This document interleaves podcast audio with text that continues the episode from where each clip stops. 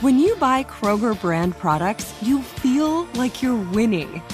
That's because they offer proven quality at lower than low prices. In fact, we guarantee that you and your family will love how Kroger brand products taste, or you get your money back. So next time you're shopping for the family, look for delicious Kroger brand products because they'll make you all feel like you're winning. Shop now, in store, or online. Kroger, fresh for everyone.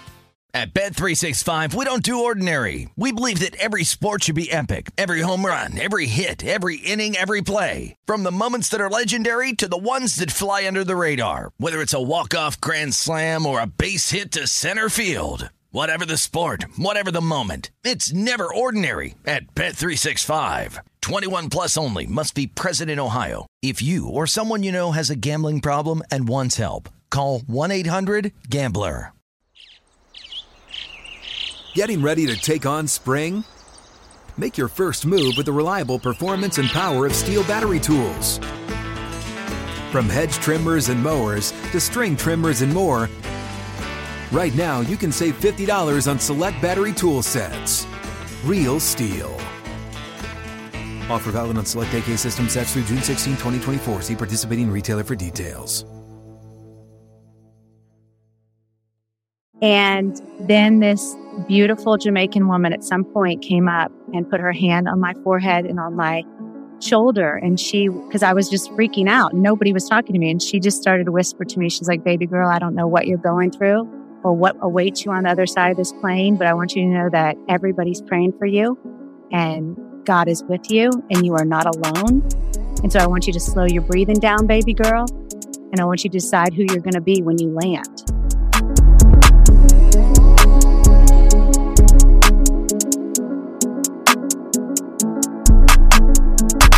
All right, welcome back, everybody. We're here for another episode of Comeback Stories, and today's guest is Kelsey Chittick. Kelsey's a writer, comedian, and inspirational speaker, and over the last 14 years, she's performed stand up comedy all over LA and speaks at events around the country. She's also the co creator of Keep On, an inspiring and humorous podcast that expl- explores how our greatest obstacles can turn out to be our greatest gifts. Welcome, Kelsey. Hello. Thank you for having me. I'm actually really excited. It's great to have you on our show. So we always just dive right into your story. We want to know for you, can you walk us through what growing up for you was like? Uh, sure. It was awesome. I was one of those people who had what I guess you would say like a charmed life. I mean, I had lots of resources, lots of love. I grew up in a little town in Florida called Winter Park, Florida. We're right outside of Orlando. My dad was a lawyer. My mom was heavily involved in politics and environmental issues. And I had an older brother and life is good. I mean, we had money issues here and there or things that came up. My dad drinks too much. My brother has a titch of a problem, but you know, that was just like in the background. And I was a swimmer my whole life. So I pretty much focused on sports. And then I ended up going to University of North Carolina and swimming there. And I met my husband there. He played football. So unfortunately, uh, it was, it was a, I wish I could tell you it wasn't, but it was a exceptional way to grow up, honestly. How do you feel that that way of growing up and having that solid foundation is has shaped who you are today? Uh, in every way. I mean, my fam, my family was really spiritual. So my mom was listening to Joe Dispenza and Tony Robbins and, you know, we were practicing Buddhism and meditation. And my mom was saging our house when I was seven. Like she was way ahead of the game. She was doing Tai Chi. We sat and, and we did singing bowls and it was always important. My granddaddy was really spiritually evolved. So we grew up in the South where everybody was like kind of fundamentalist Christian. My best friend was Jewish, but my home was filled with like, you get to choose what your faith is. It's just got to come. It's got to end in love. However you get there. And actually my mom, my parents got divorced. I guess it wasn't my parents. My dad left when I was 15 and my mom kind of went on this self-help journey. And I just remember she had books everywhere and she was meditating like two hours a day. And so I grew up with a lot of tools around like getting ready for this event kind of. Um, and my family is, they're very, they're very supportive of whatever it is that brings you joy. So there's not a lot of judgments. There's not a lot of like, I don't know. I can't explain it, but I think my upbringing allowed me to write the book and walk through losing Nate in a different way than most people would have. So I don't know if that makes, if that's the answer. That's what you're going. Yeah, for. yeah. Your, I mean, your parents were way ahead of the game. Way, way. My mom. Sorry, Dad. You're not even close to ahead of the game. I love him, but that wasn't his jam. But my mom. I mean, she she was broken, and she just dove into every spiritual practice. She did yoga at home. We did all of that stuff, um, which I thought she was weird growing up. And now, I mean, my kids would be like, weird, you're weird. But it, it was a great gift when this hit because this was a big one. Can you talk about in your earlier years, childhood or teenage, college years, like an early memory of pain that you have? I mean, I, I wish I could, I, I, you know, this is what I talk about sometimes. Like it really was a good life. I didn't struggle like that, um, like a lot of people do. I didn't have, life was good. I mean, I had a lot of family around. My brother was, had struggled quite a bit with drugs and alcohol. And my dad is, you know, he's a functioning alcoholic. So not really present, but not, nothing like, nothing compared to what a lot of people have been through it wasn't until I had kids and then until this that I felt like horrifying pain, like and fear and anxiety. My anxiety and all my stuff started once I had kids and once I, and then as life went on and I got older, my anxiety kicked up. And then a couple years before Nate died, it was like through the roof. Um, but before that, not as much. It didn't start early for me. It started in my late thirties. Who would you say your, your first real teacher was? Oh, my granddaddy My granddaddy. He was just like, baby, you know, like God is everywhere. God is love, however you get there, but we're all connected. It's all okay. We all came here for a reason. You know, you have everything you need is free. You have oxygen, you have water, you have love. I went to the church Nate and I went to when we first moved out to LA was Agape with Dr. Beckwith. And uh, my granddaddy just was always, he always was like, you got everything you need inside of you to, to heal and to be who you want to be. So I mean, he was everything. And I married Nate because Nate was a lot like him. Um, a big football player, but super spiritual and super different. It's amazing because traditional, usually with older, our grandparents, great grandparents, there are a lot of um, fixed beliefs, a lot of limit, limited thinking just by default. So to have that kind of wisdom from your granddaddy at that time is, is such a gift. Yeah, we, we all went to different churches. My dad went to a Catholic church. I went to a Christian fundamentalist church because all my girlfriends wanted to do like fun in the sun or whatever Christian camps you go to in the South. And then my mom went to like a Buddhist temple and everybody was allowed to go where, wherever it spoke to them. And that's how it is with my kids too. Like we all find, like we've all grieved differently. We all find faith differently. And, you know, I, I don't know that that's, I think it's becoming more normal, but I don't think that was true 25 years ago. Nate too. Nate's parents, Nate's dad is a, uh, was a, a campus minister at Harvard and Nate's mom is a religious ethics feminist professor at Holy Cross. But they are the most open-minded. They all meditate. They they all done. They've served a lot, and Nate really came from that side. And um, he was a much better person than me, so I learned a lot from him too. I mean, I met him when I was 19. All he wanted to do was serve and show up for people, and basically just use football to get people to pay attention. And then he just used that platform however he could. That's amazing. I mean, that's, that's all that, you know, I try to do with mine. Uh, yeah. That's what, that's what I'm here for. Exactly. Yeah. We're all given a vehicle and, and how we decide to drive it and where we decide to drive it is our choice, you know, but we all, we all come down with a set of things. And I think Nate loved playing football because people would just automatically respect him because he played football. And then he'd be like, Oh, wait, have you heard about God? they'd be like, what? We want to talk about the Super Bowl. And he's like, that's so boring you know?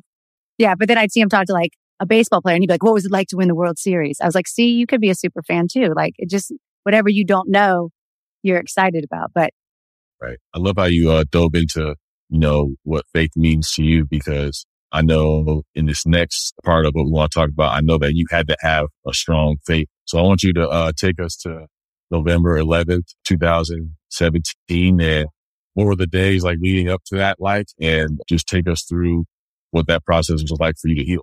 Yeah. So, um, about two years before Nate died, I started to have this like feeling like something was off. And, um, I think you all know that he, he died of a cardiomyopathy of his left ventricle. He's a lineman, big guy his whole life. And then he was diagnosed with CTE stage two, three postmortem, which, you know, I don't know if, I don't know what I was picking up on the two years before, but he wasn't the same.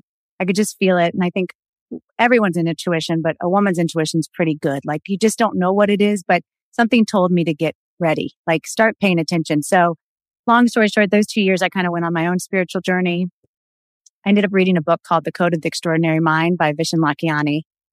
Phenomenal book. Just kind of turns every belief upside down and has you think again about why we believe what we believe. Um, gave it to Nate. And then Nate gave it to Tony Gonzalez, who's one of his best friends. And I do the podcast with his wife. And somehow, long story short, there was a retreat in Jamaica that we were invited to. Tony and Toby were going to go, but Tony had to play. And so they offered him to, uh, his wife to take a friend. And Toby's one of my best friends. So I left on November 8th and I didn't want to go on this trip. I was afraid something bad was going to happen. I had all this anxiety. And Nate was like, listen, lady, like I'm over it. Like I can't live with you. You're stressed all the time. You're stressed about the kids. You're stressed about work. You're stressed about money. Like just go and figure out what you're supposed to do in this life. Like you have so many gifts. Go. We're going to be fine. So I left on a Wednesday. He drove me to the airport. Just kindest goodbye you could ever hope for. Um, I spoke to him in Miami in the, on the layover. I mean, not the layover, the connection. And then I had like the next three days of my life were probably the best I'd had in 20 years. Wim Hof was a speaker. Steven Kotler was speaker. Marisa Peers. And we just like dove in with people that wanted to do better and do more. And then the last day was uh, Saturday, November 11th. And, um, we were about to go on our last event and, um, my phone rang, which I hadn't had my phone with me most of the time. And it was, it was like a phone I didn't know. So I just like didn't answer. And then my best friend called and I didn't answer. And then my best friend's husband, who was my husband's best friend, called and he was like, call us ASAP. And so I called and my girlfriend just said, Hey, listen, um, Nate took the kids to Sky Zone, which just so you know, like the chance that my husband would get up early on a Saturday was zero. So that's a whole nother spiritual experience. And he took them to Sky Zone, which is a trampoline park.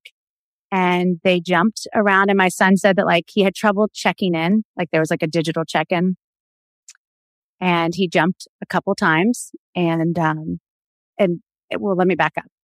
I got so then i just started to pack up and i was like guys i have to go. I knew right then everybody's like oh he might have had a seizure. We don't know. He's at the hospital. Your mom's going to get him. The kids are the kids are there. Someone's going to pick him up. Just enjoy the boat ride. And i just knew in my soul like he was gone and so i got in a taxi cab and on the way from the hotel to the airport in montego bay my mom called and the the doctor said, you know, I, am so sorry. Uh, this always gets me. You know, I'm so sorry, but he's, he's gone. He's dead. And I remember being like, who's dead? And they're like, Nate's dead. And that was, you know, I, I always say every, there's, everybody has that one phone call that takes you to your knees. And that definitely was mine. So it turns out he had had a heart attack there and the kids didn't know really. They, you know, they saw him and they, tr- they thought he was joking. And then people came over. They gave him CPR. He got defibrillated and he died about 45 minutes later in the ambulance. Wow. I know, uh, in the, in the title of your book, uh, Session, uh, in, the, in the title, you have, uh, surviving loss and finding magic in yeah. community. Uh, yeah. I want to know what, how did you, how were you able to survive? And then how were you able to develop or gain some meaning from those circumstances? I think early on, I talked about this in the book, you know, on the flight home, I was, I was, I like was insane. I was so scared. Never been so scared. And I knew my kids didn't know yet. And I, it was just like, you know, it's like in the movies, it's surreal. And I was dry heaving on the plane and I, nobody was talking to me. You know, you know, you know, when you sit on a plane for like a long ride, you're like, please don't put me next to like crazy woman that needs Xanax or something. You're like, Lord, help us. So everybody was like, God, she must have gotten broken up with in Jamaica, like drank too much.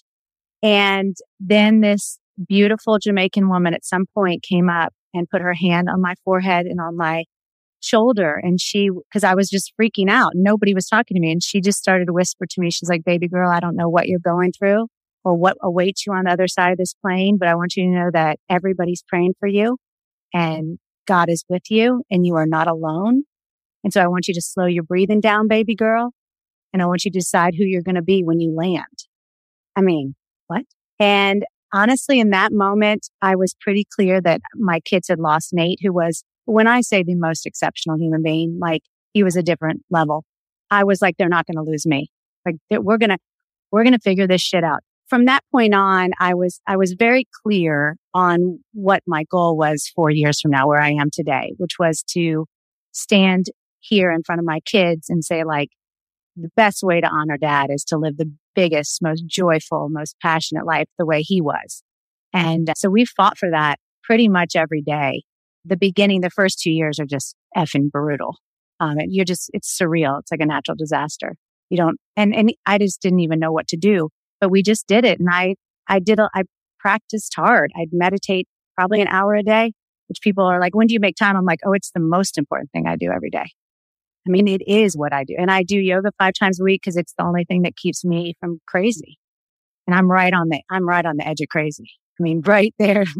I miss one yoga class or if I don't sit two or three times a day, I can really get, I can get anxious. I can get really fearful. I can lose my way. I can create, my brain is not a safe place. That's kind of it. I mean, we still fight for it. It gets easier because now it's, it's our habits now. You know, my kids are the same. They're not, they're, they're, they think I'm weird, but that's good. It's fine. One day they won't.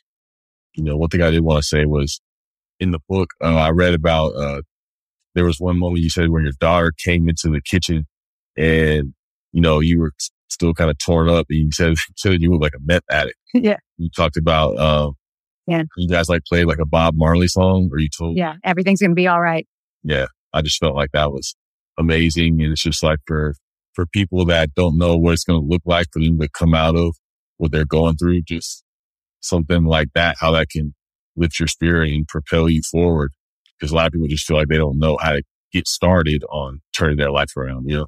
Yeah. I think it's just like little choices each day, little tiny and, and, and practices. I think a lot of people don't realize like you just have to do it until it stops feeling weird. It's meditation feels weird until one day you go, Oh my God, this is home.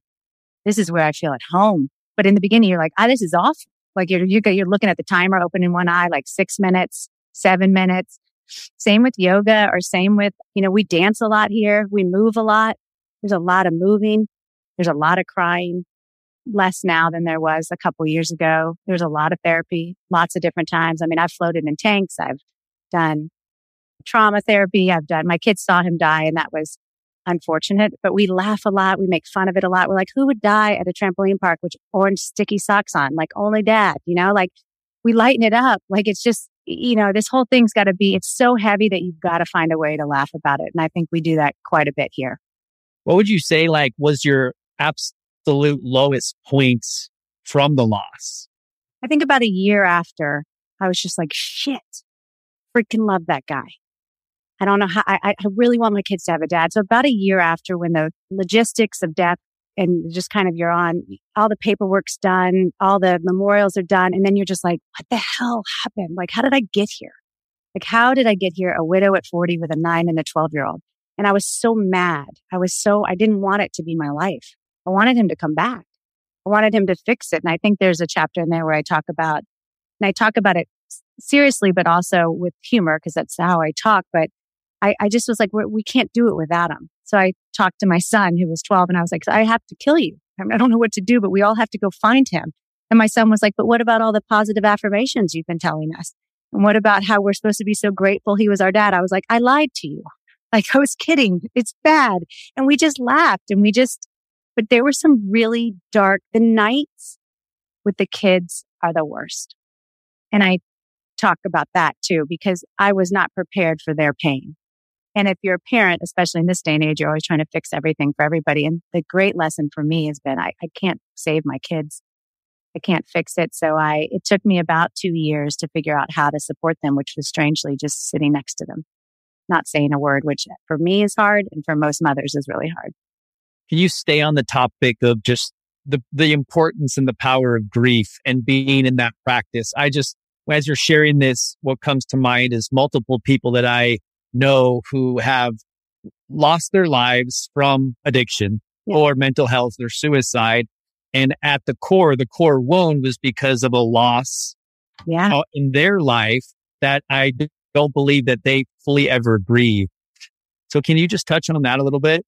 Yeah, I mean, it's interesting. I think I told you all Nate's brother is um, 13 years sober. And so he's worked a program and he was, I mean, just a hot mess for most of my first 10 years with him.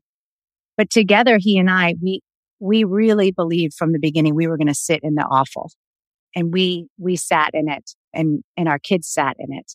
And the miracle of sitting in it is it passes through you, right? So what we were just committed to, I mean, I, and a lot of times my kids were like, please stop crying. And I was like, I'll stop crying when I can. But until then, I got to keep going. And I'm so sorry it makes you uncomfortable. You don't have to sit here, but I cannot hold it in because it felt, for me, grief was very physical. It felt, it felt everywhere in my body. It felt, I, I think at one point I said, I felt like I was on fire. Like I couldn't settle. I couldn't get comfortable. I couldn't find my, I couldn't find a place where I could breathe, you know, and I, like my breath would only get to here. It was just, it was like a constant panic attack. And, um, at some point I just gave into it. I was like, nothing, just be with it. And actually, when I kind of leaned into it, it would, it would disappear. So I started to really practice just when those waves would come, I would just be, and people would, we'd be out or I'd be at a store and I just kind of like let it go. Whatever it was, if it was a big cry or, you know, I just needed to sit down or I needed to scream or I needed to just say, fuck this shit, motherfucker, you know, like whatever. And I don't care where it was. I just was like, fucking want my husband back. And I just, my friends really learned to just sit there and like wait. They'd be like, there she goes. And then I, it would, I could get back. I could be here again. And now those times, those waves are much farther apart and much smaller. But in the beginning, they were like freaking tsunamis every hour. But we didn't miss a minute of it. And I think that's why I'm so joyful now because it feels like I, I lived every day of that grief. I mean, it was bad. It wasn't pretty for a while. I feel like there's one way I can relate to you. I feel like that through grieving and through pain that we've been able to find purpose in our lives. Yeah. And I know that for you now, it looks like writing. It looks like stand up, looks like a lot of things. Yeah. And I want to know, like, how did you, when did you know that you wanted to do something like that? And what did it look like to get into those fields? It's a great question. I, I always love to write. I've always loved stand up, but stand up, I didn't love it so much because you, you had to get it right and there was no back and forth. So I always would do a set and I'd love it, but I'd feel like, God, you got to get every word right. People don't realize how hard it is. Like there's nothing improv on stage. And I always dreamed of talking about something. I just never knew what it would be I would talk about. And I do remember feeling like I wasn't qualified to talk to people because I hadn't had anything happen that made me know I was strong. I mean, I, I had all the tools because I grew up in a family that talked about this stuff, but I had never tested anything. So this experience kind of naturally gave me an opportunity to go, I know what I love, which is writing and talking, but now I finally get to write about something that is really meaningful as opposed to just, you know, making jokes about being married to a football player or, you know, marriage or stuff like, and so I just started writing right away when he died. I just, I mean, the book is basically built out of journals, just the experience and just for the first time in my life, not playing to the audience, but just writing it authentically. Has it happened and letting Norm, old Kelsey would have really cared what everyone thought. I'm honored that people enjoy it if they do or they get something out of it, but I'm mostly glad that I told the truth, which for, I think a lot of my life I was playing. I played to the crowd. I played it, whatever I would do, I would do it because I'd want people to like me. This is the first time in my life I'm like, this is it. And it feels so good. Yeah, I feel like that's like real freedom at the end of the day. One hundred percent. When you when you try to play to the crowd, I mean, there's there's seven billion people in the world. There's right. person out there that's not going to be feeling it or right. have, or have some kind of issue with it. So yeah. that freedom is, I mean, that's like the epitome. Yeah. I want to know, like, what are you grateful for that freedom? Like, what are you most grateful for? I feel like I'm, I feel like I'm on drugs. I've never done drugs, but I feel like I'm on them compared to the pain of the last four years. I mean, I feel with the book done, for me, it feels this great relief that his story's been told. So I don't have to carry it all. I really wanted people to know Nate. He was really special and he was a great dad. And I wanted my kids and my grandkids to know the story. And I wanted to, to know the pain was that it was documented because it was brutal. And now that it's out, I have this great sense of like relief. That's way, I always say like, I feel like I'm more here now on planet earth. Like before life was just like me, it was like this deep. Now it's like the pain has been way down here, but the joy is way up here. And it, and these times really suck still and they're worse than anything I had before it. But I also know if I wait it out and I just experience it, we're going to, I'm going to cycle back. So life feels more bright.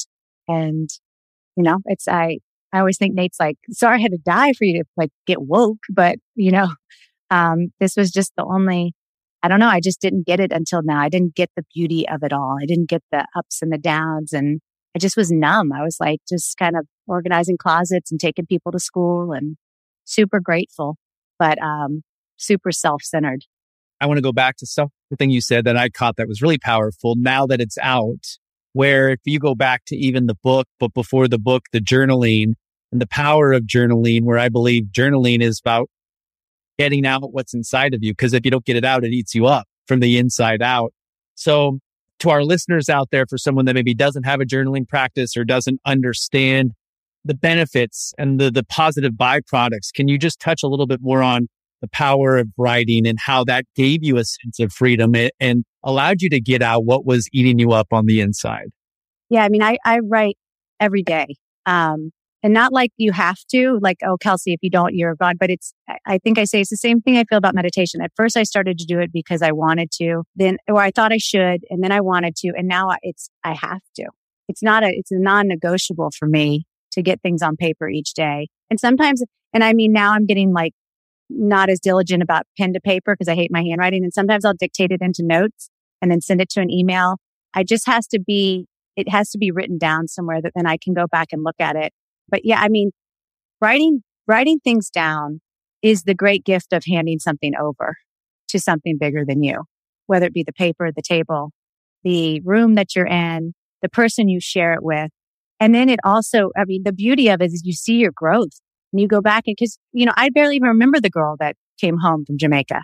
She was broken. And I, I'm like, cause I feel so much better now. I'm like, did I ever feel that awful? And then I'm like, oh, wow. You open that journal from like November 18th, 2000. You're like, that girl was bad shape, you know? And it's a really, it's nice because then when hard things happen and tough things have happened since then that I didn't want to happen, there is, you kick in and go like, wait, let me, I remember that girl. She made it. This girl can make it. And you start to have, there's a habit to, to your, to your mindset now going like, yep, been here before. I've got this. So things just get easier to hold a little bit lighter. You kind of lean into it and go, okay, I'm, um, I'm okay. I remember that because I wrote it down. That's the gift of journaling for me. And we all forget so much, so much hard things we've been through. I think they're, they need to be honored just like the, the good times, you know?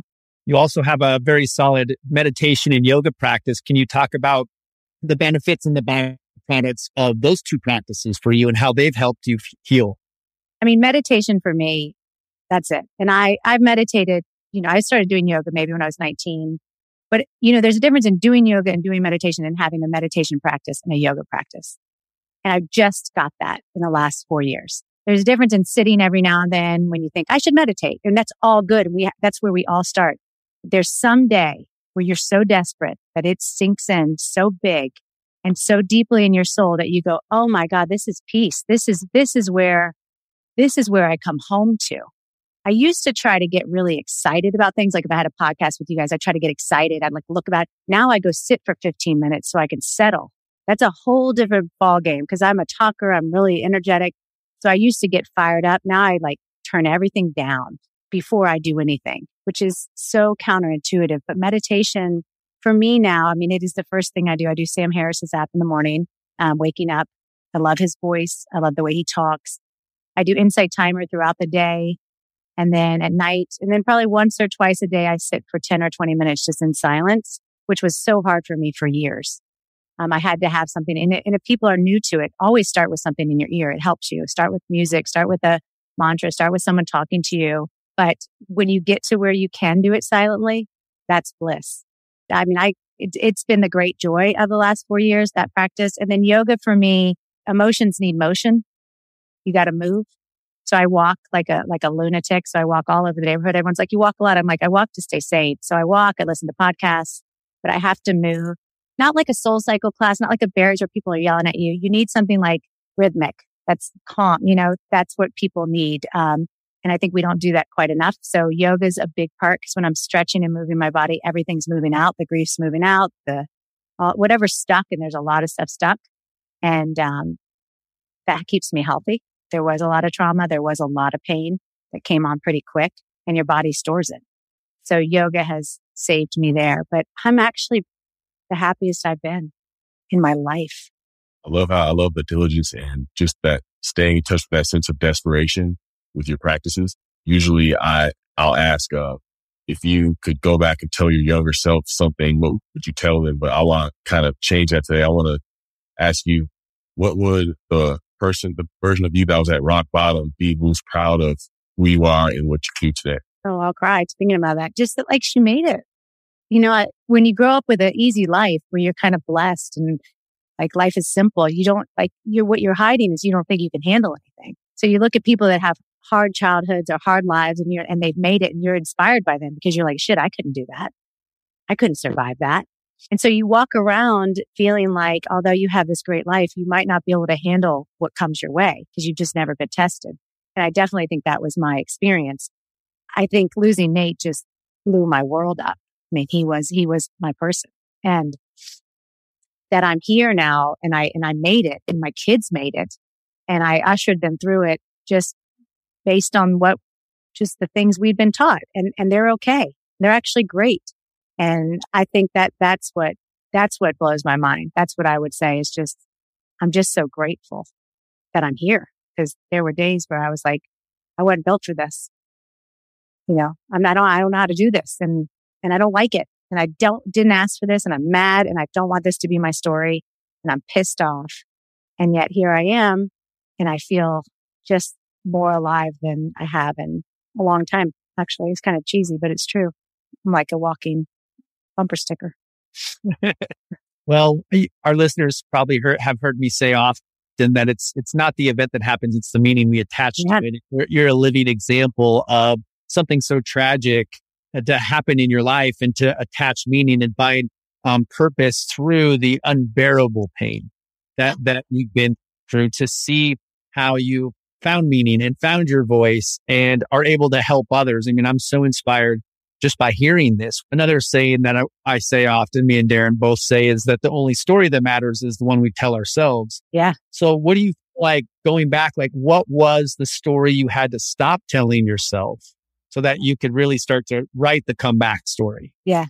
I actually have a chapter in there where it talks about that. You know, when people would ask me how I was doing, I'd be like, well, we're doing it you know, he died, he's living. And I had this whole narrative that it was like just on repeat. And then one day my daughter was like, why are you saying that? She's like, we're doing much more than just doing it. She's like, we go to counseling. You make us do positive affirmations. We talk about dad. We cry. We scream. She's like, she's like, why don't you change the story? And I, I always believe, you know, we don't have a lot of choices about things that happen to us, but we have a huge choice on how we deal with them and how we define them. And, and a lot of that is with the words we choose to talk about things. So at some point I was like, why am I telling this bullshit story? I don't even, cause I didn't really know how I felt every day. And people ask me all the time, how are you doing? You're like, who knows? I don't have a clue. I'm barely standing right now. But what I did know is that the story that I wanted to tell that was true to me was I married the most amazing man. I met him when I was 19. I had 21 years with just a badass dude that was, it was an honor to be his wife and to have his children.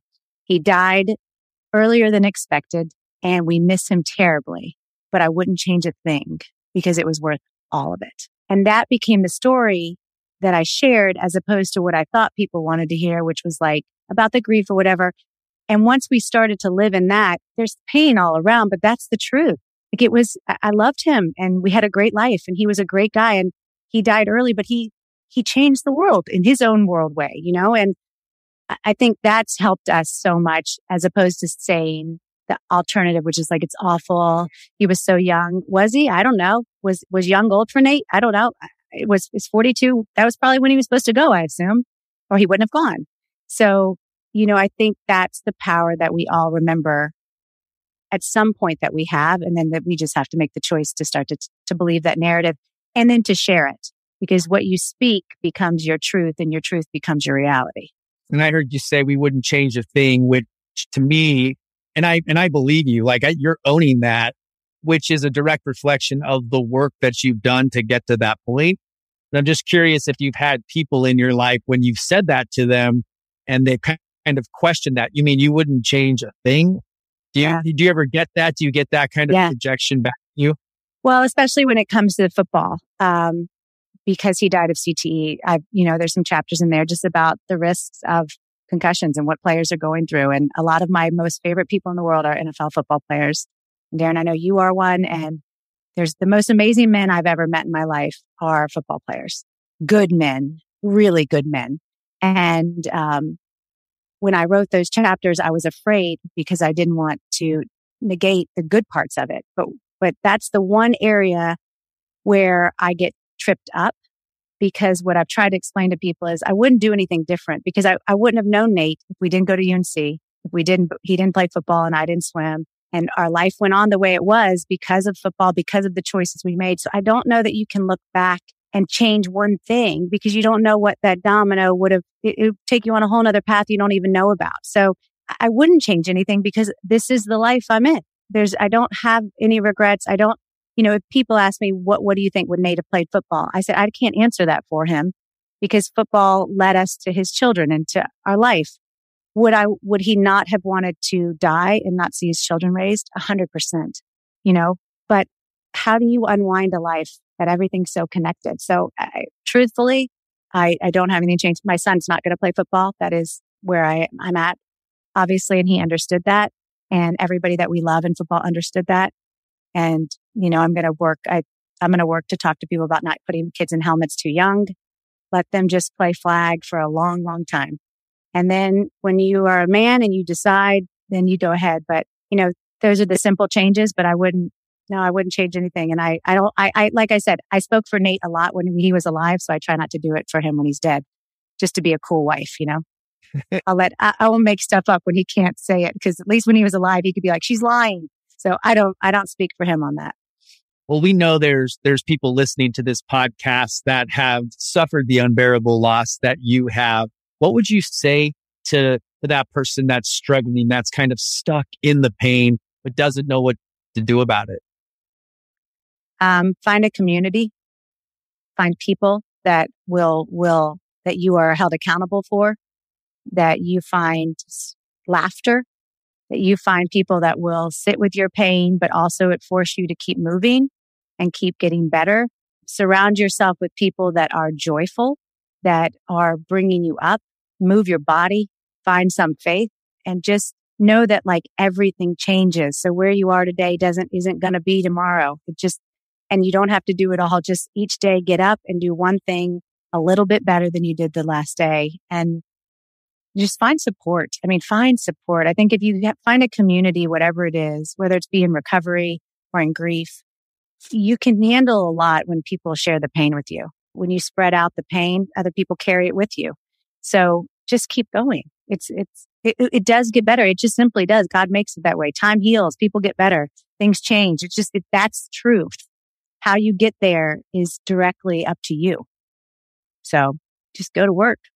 Those are amazing words. I love that you double down on community. And that's the way we like to end the show. Uh, All right. With a, a comeback story. Shout out to the people that have been there for us through our journeys, through our pains, through our struggles. So who would you give that comeback story shout out to?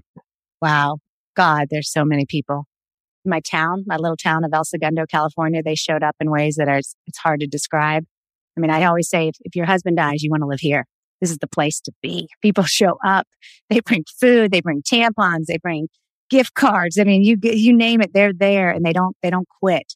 And we're, we're right outside of LA, but it feels like we're in Iowa. You know, these people are exceptional.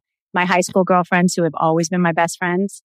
And then Nate's football and his coaches, Coach Vermeil, all are all uh, everybody that we've ever been in the NFL with, they've showed up. Nate's friends from Allentown, every single high school friend, just there's so many people that have carried this pain with me that it's a no wonder I'm doing okay because I didn't have to do it by myself. This to the whole world. Thank you, God.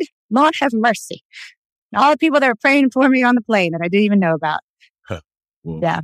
We appreciate you being here and being so honest and open and just showing people how you can turn your experiences uh, into something positive and still be a light for the world. So we really appreciate you being here. Thank you. You two are awesome. I've, I've been reading about you guys. Super impressive stuff. Really good work you guys are doing. I mean, we need more of this. Yeah, Kelsey, I just want to acknowledge you also for the way you've shown up and turned your pain into purpose. I mean, this is, you are the essence of what we're talking about from a comeback story. So mm-hmm. um, it was an honor to hear yours. Stay in the work. You're Thank changing you. lives. That's why we're here, right? It's it's a beautiful thing, and we can't do it alone. We got to do it together. Yep. We're all okay. We're all okay. We're doing it. Thank you guys so much. I appreciate it. It's great to meet you. You got it. We're out, everybody. Peace. This is what I represent. Staying true till I'm six down. It might take a little bit, but every king's gonna get crowned.